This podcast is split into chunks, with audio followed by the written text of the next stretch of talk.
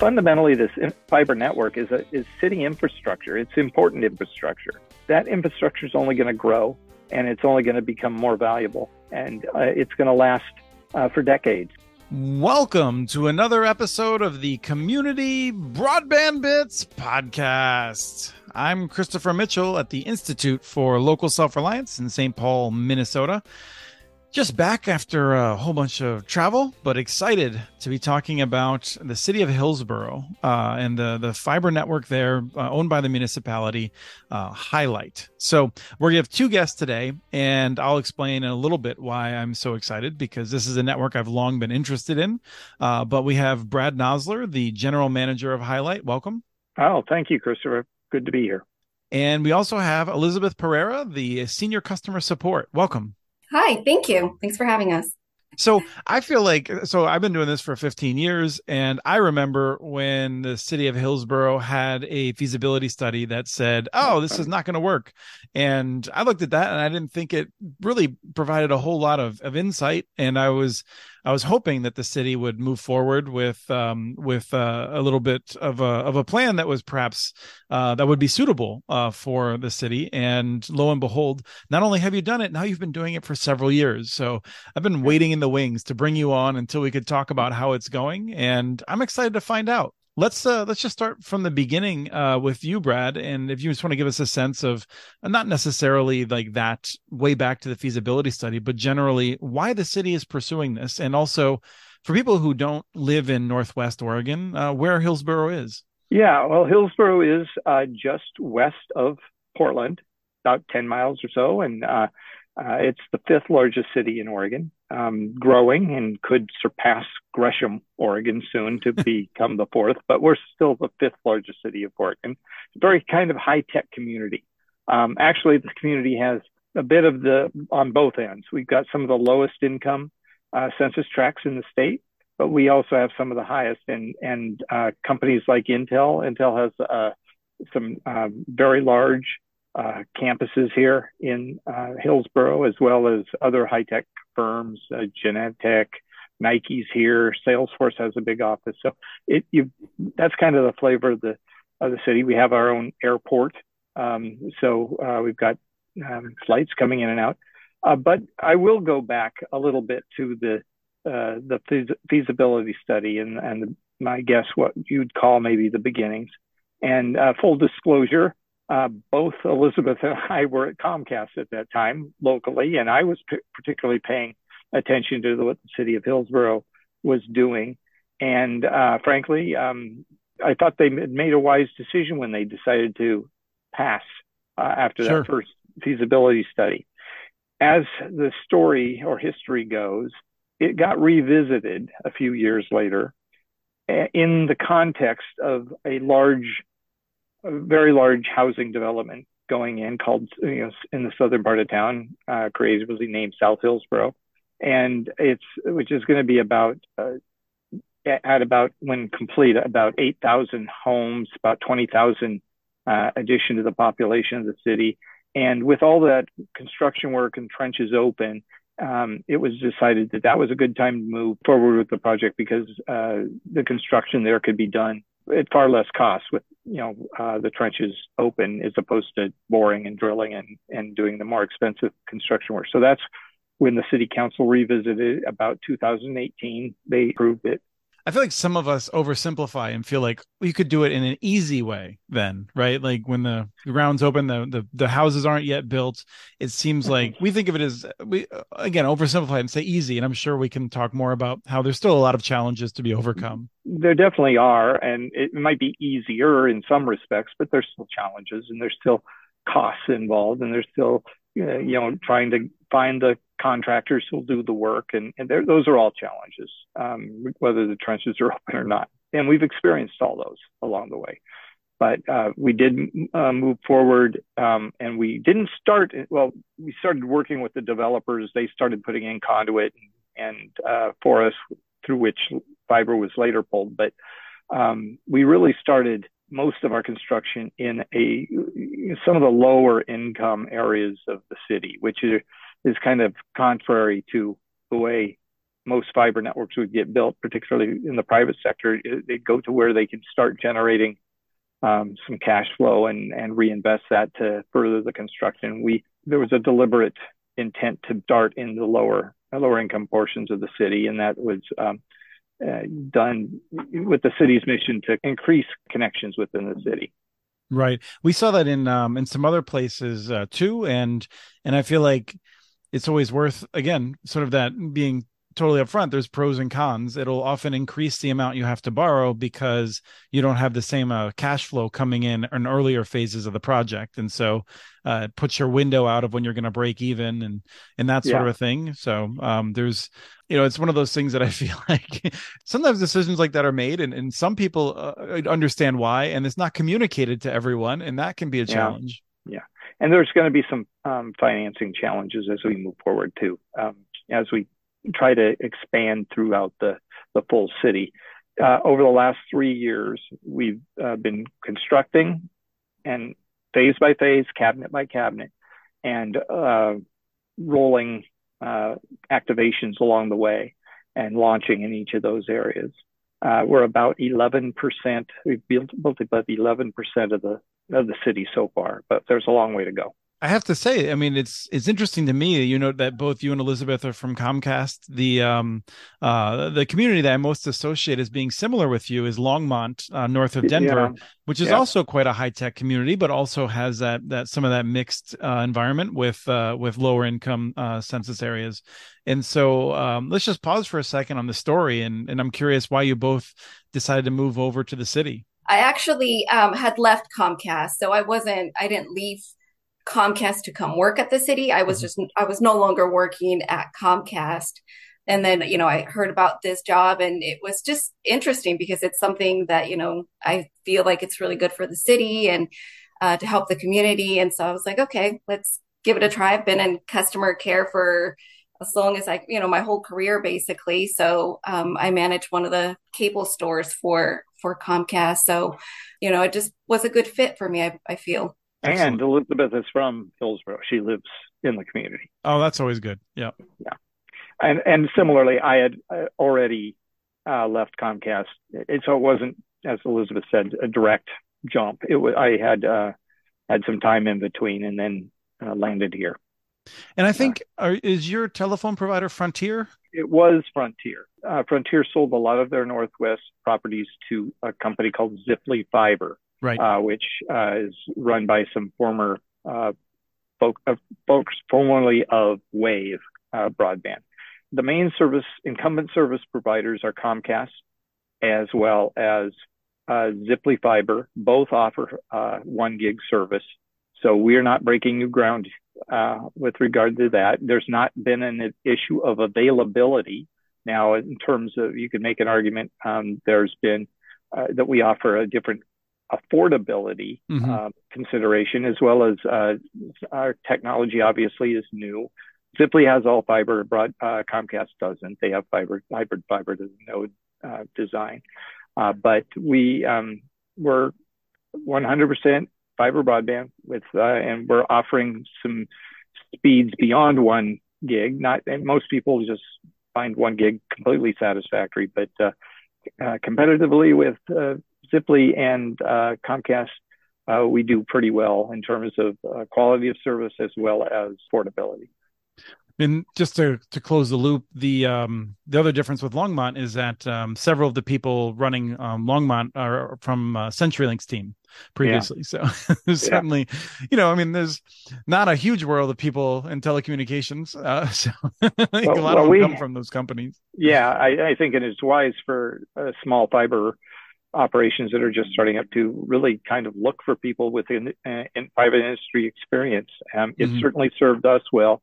Besides Elizabeth and I, we have a small team. All of us but one came from Comcast. We've got it helped us in devising our our um, coming up with our policies and practices and and uh, daily operations. Uh, and uh, so that, I think that's that background has served us very well. And so, if I understood, then you've been building for three years. You've got eleven percent um, of passing of eleven percent of the of the city. That's correct. Yeah.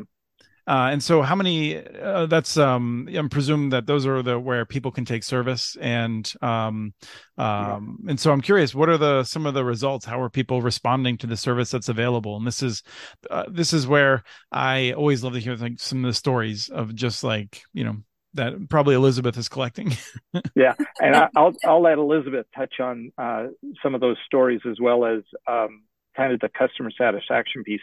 And I'll just say that from a growth standpoint, you know, we're not growing as rapidly as we had hoped. Uh, you know, we're about 10%, uh, about 12% residential, about 9% in commercial in terms of uh, market share. Um, it, that's going to grow in areas where we've been for over a year because uh, we're constantly rolling. So adding mm-hmm more homes to the denominator of that equation. But in areas that we've been for more than a year, we're about 15%. Uh, in our very first phase, we're about 18%.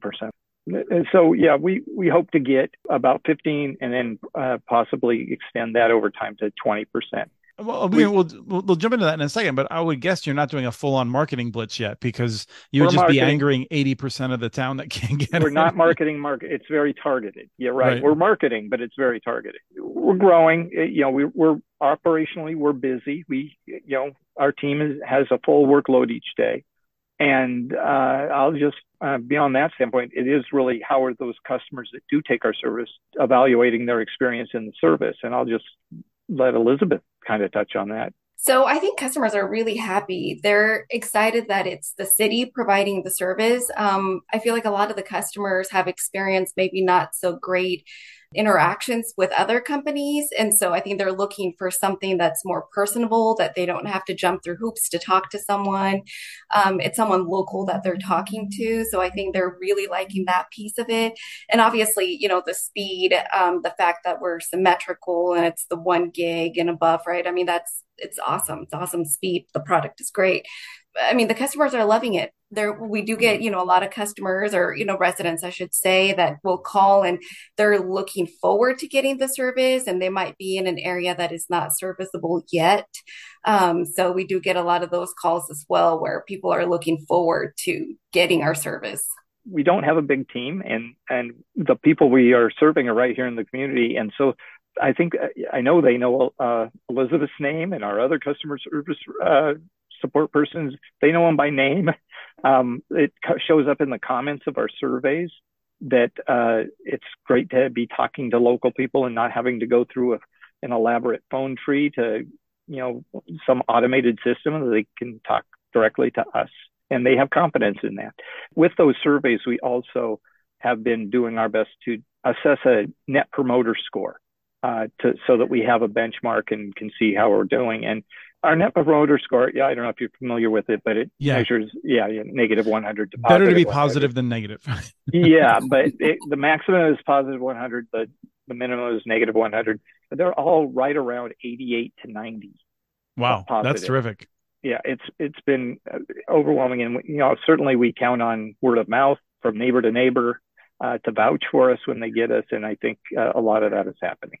Yeah, and I'm one of the things that, in my experience, uh, when you're doing that rollout, you do more like door to door in those neighborhoods, but it's probably harder to do since you most of your work has been during the pandemic. So, uh, you know, and during the pandemic, the roughest part of that, frankly, was our technicians who have to actually go into customers' homes, mm-hmm. and we had a whole protocol, and and we, you know, had a had people sign a release to let us come in, and you know that kind of thing. But uh, in terms of promoting the service, we we do go door to door, not knocking, but we do do door hanging and uh, to let people know the service is coming soon to a particular area. And then when it's available, we post that too, that it's now available. We follow that up with mailers. And uh, so that's some of the, the targeted marketing, I guess you'd say, to get the word out. We can't uh, really do large scale mass advertising. We've also participated in the summers um, in local community events. Mm-hmm there's a Tuesday night market, for example, that we we've done uh, several times, and that's a good opportunity to talk to people, whether they are in serviceable areas or are looking forward to it, as Elizabeth mentioned. Well, there's a couple of things that I've observed, and one of them is that the building phase you're in is usually just incredibly challenging. And mm-hmm. um, there's things that go wrong every day. There's so much to do. You haven't generated enough cash flow to have the full complement of staff that you will ultimately have to to handle the workload. So it's uh it's definitely that um that environment i'm sure of uh people have um like you said your days are full. From a construction standpoint yes uh you know the city has a particular we as a government agency we have certain uh, purchasing and, and procurement policies we need to follow and trying to get more than a few um, competitive bids for construction has been a challenge mm-hmm. uh, with contractors i know the contractors have been challenged with finding staff supply chain issues uh, that started in the pandemic and have continued have uh, really made uh, ordering materials a challenge. the wait times on things like vaults or cabinets or splice closures or fiber itself, it's six, nine, 12 months out. And that, that can be a real challenge when, you know, people, you want to finish an area and you're missing some component. Between the labor and the materials, costs have not gone down. They, right. They've only gone up uh, in some cases considerably, and, and that has uh, also challenged. That, that was a that's been a big change since those early days when that um, feasibility study first went out and the city first started considering doing well, this. And the part that I feel like people might not notice, but I'm I would guess Elizabeth is is probably more aware of it, is um, uh, that there's a bunch of things that I'm guessing Ziply and Comcast have done in response to you coming in the market that are giving people better deals than they might have if they were living over in in Portland or in one of the other suburbs with a little less competition. Um, you know, I I, am more aware of this right now because uh, I've hit my cap for the past three months. Uh, for internet access, and I'm guessing that your rivals don't have caps if they in that market. So there's all kinds of things that are probably um, your entry into the market has resulted in uh, some benefits for uh, residents in the area. You know it's interesting. We actually i actually over the phone we don't hear a lot about like the caps right? We do hear some but not not very often. Most of the time what the customers are touching on is the price.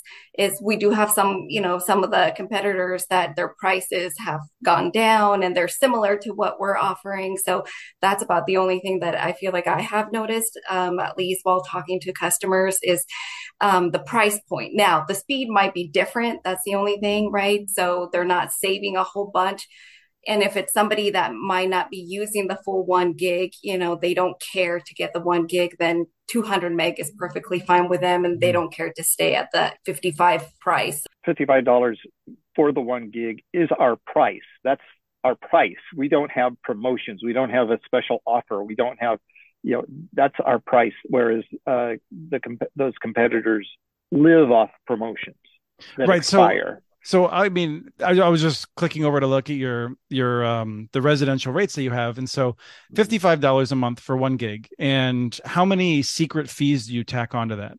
None.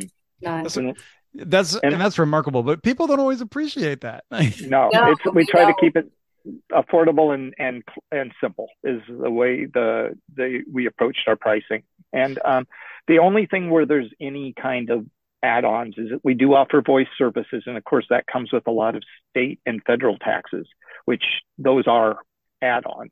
Mm-hmm. uh, but that's only for the voice service. For the internet no promotions no extra fees.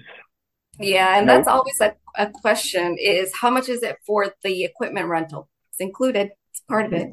Yeah. We do offer a, an optional wi-fi management service that includes a router um, but it's an actual service and it's five dollars more. So if you wanted Wi-Fi from us, uh, it, the total goes to sixty dollars. But more than half of our customers use our own routers.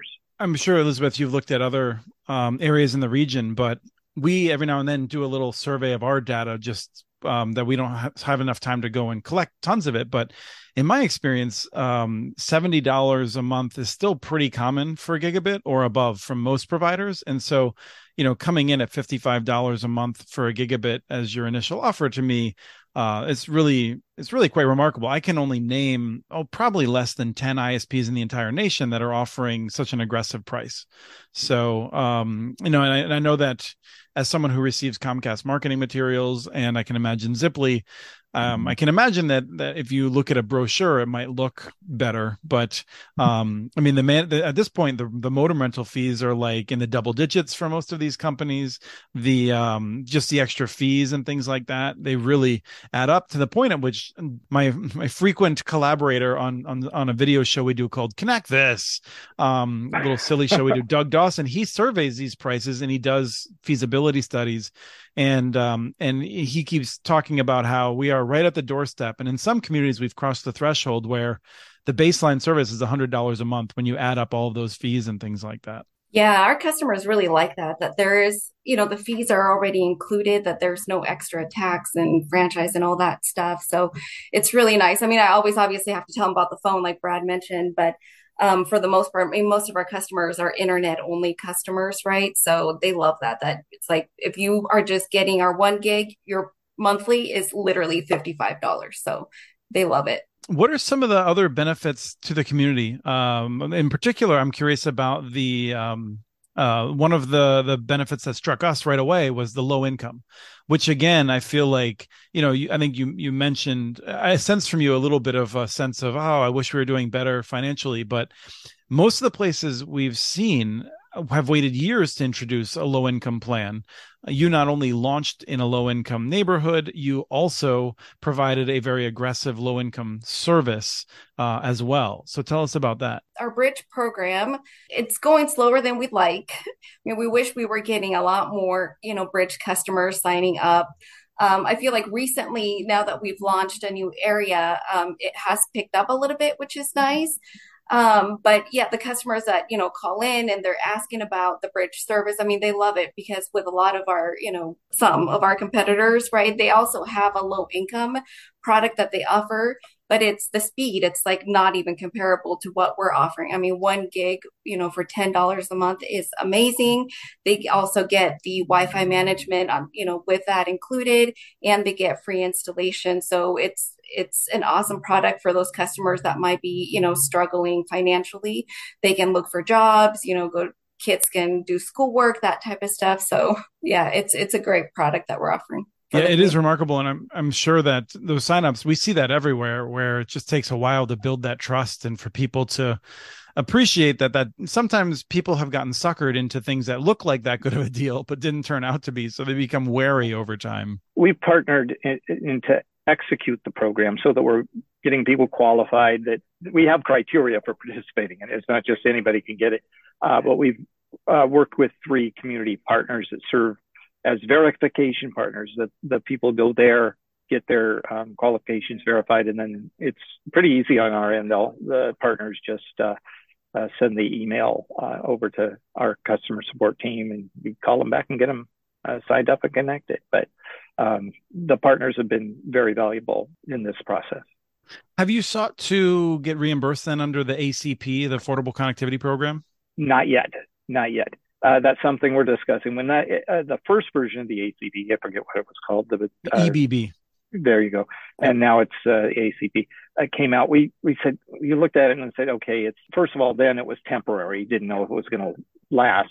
Um, now it's a little more permanent. But we just uh, said, look, ten dollars for one gig. That's pretty darn good. I don't know how much better. The, all we could do is give them a ten dollar credit and make it free uh, we're certainly aware of the ACP. We but we're um, we came out for before that. We th- have a very good uh, service and um, haven't really felt the need to start overcomplicating it yet. Now I know Comcast with their Internet Essentials, they offer I think it's 50 meg for um, 9.99, and then they will put tack on top of that the ACP credit, and I think net it down to zero for the customer, and that's something you know we could look at too. But you know, there's again, as Elizabeth pointed out, there's they're only at 50 meg. Our, the value of a one gig connection, I think, it kind of justifies well easily justifies ten dollars. Well, that and and there's there's two things. One is I feel like there's a number of people for whom they don't want to get something for nothing. They want to right. be a part of it, and then on top mm-hmm. of it, you would have to have a fair number of customers to actually make it worth it for you to do the paperwork of getting that reimbursement. You are spot on, and that's been another one of my apprehensions about it is just jumping into it with the administrative rules attached to it when we're already delivering something that's really string free. Mm-hmm. Um, I'm not anxious to necessarily adopt the ACP uh, right. in conjunction with the bridge service that we're already delivering. So one of the the last things I'd like to ask you is just sort of I'm not going through this myself. In fact, a friend of mine keeps trying to get me into the ISP game, and I'm not because I know how hard the work is. Mm-hmm. so knowing that you're both dealing with that right now and, and, the stresses of rolling out a system and expanding its footprint and everything else um, when you look at, at, everything that you're doing what makes it worth it to to stay and, and keep doing this as opposed to finding a job that might be less stressful? I've never had a job that's less stressful. Me too yeah, I, I really actually like working for the community. I mean, obviously, I worked for Comcast before, and I would say that that was stressful. Okay. um, but uh, I am not stressed. I mean, I really enjoy being able to help the community and just to hear some of those people that are signing up for like you know the price point and they're like oh my gosh i love it. Thank you for doing this for the community. You know we do get that. So that you know makes makes me feel good. So i enjoy working for the for the city. And i don't live here in, in hillsboro but i've gotten to know the community a little bit.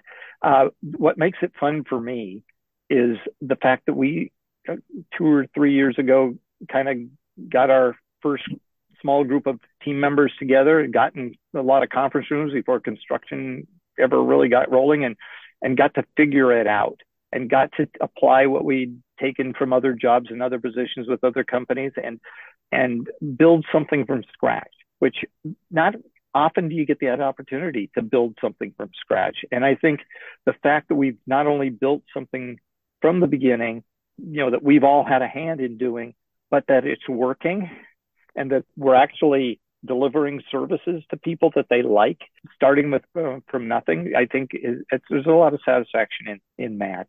Um, but the other part of this, besides serving residents and businesses, is fundamentally this fiber network is a is city infrastructure. It's important infrastructure.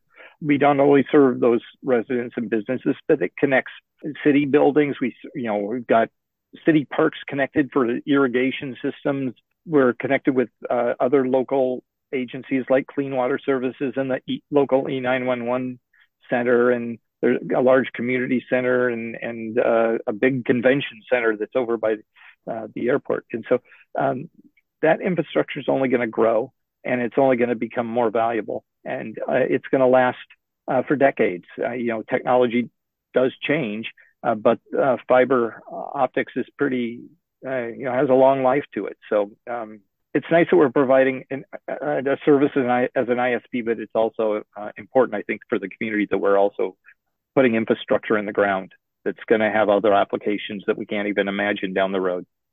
Yes, I, I think that's so true, and that's what I get really excited about when communities are taking that step because I do feel like we don't know what's coming next. Uh, but one of the things that that I feel like we know is that many communities are at the uh, mercy of the existing providers uh, and those providers um, you know i'm i'm not someone who talks about how terrible they are because i think in many cases they're doing a good job uh, but the simple fact is they have they look at the world in a different way than the city does.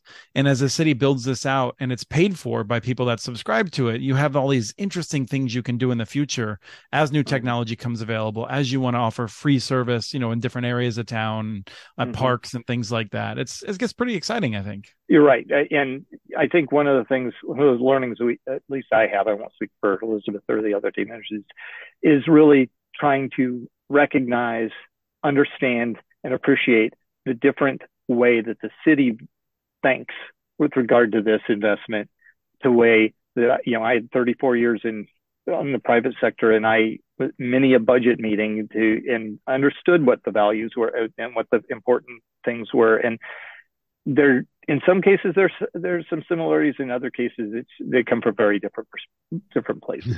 Right. So.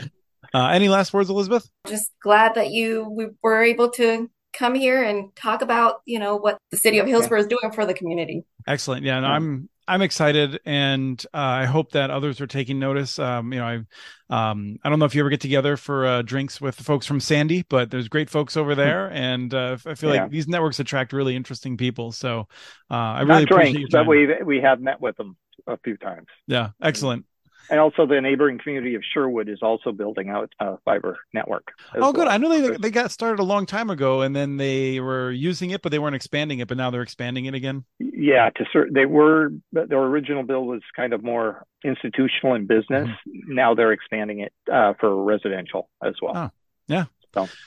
Excellent. Well, I know there's a lot of other folks in Multnomah County that are hoping to see some expansion, and there's a whole political issue around that as they're working through they, those issues. So. They did a, feasibility study too, and and yep. I, I, again backed out and I backed down, and and frankly, like we started with talking at the beginning here, I I don't blame them, and I kind of applaud them for making what seems like a, a wise decision. Yeah, I mean, uh, let me. So you have. Let me just put it out there. I mean, in my mind, what I think you ended up doing is what I had recommended, and maybe I'm just putting on rosy glasses here, but like. Mm. I feel like a lot of these feasibility studies are like, well, how do we build out to everyone? And I think that's the wrong question. I think the question is like, if we want to make a difference, where should we target some reasonable amount of money? Not borrowing a billion dollars, but where do we target some reasonable starting place? Yeah, perhaps. I think though, when you talk about building a community, whether you you talk about it, doing it immediately or over whatever period of time, you still are talking about eventually serving everybody, everybody in the community, making it a service available. So you really can't do the Google model of building out fiber hoods. You've got to really plan to, if you're a public entity, serve the whole community. But my issue with a lot of these feasibility studies is they they write their questions in a way to get the answer that they want to have, which is yes, we should do this. And and I I you know like you would if if we could offer you a service for less money and faster, you would take it, wouldn't you? You know, yeah, who wouldn't you know say that? But it's like I I have over a couple decades of paying attention to these things. I have some skepticism on that whole process.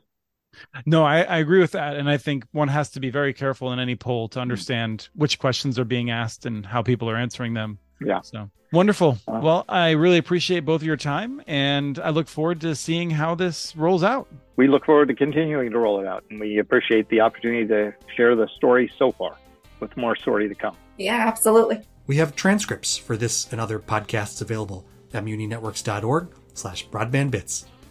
Email us at podcast at muninetworks.org with your ideas for the show. Follow Chris on Twitter. His handle is at CommunityNets. Follow MuniNetworks.org stories on Twitter. The handle's at MuniNetworks. Subscribe to this and other podcasts from ILSR, including Building Local Power, Local Energy Rules, and the Composting for Community podcast. You can access them anywhere you get your podcasts. You can catch the latest important research from all of our initiatives if you subscribe to our monthly newsletter at ilsr.org. While you're there, please take a moment to donate. Your support in any amount keeps us going. Thank you to Arne Huseby for the song Warm Duck Shuffle, licensed through Creative Commons. This was the Community Broadband Bits podcast. Thanks for listening.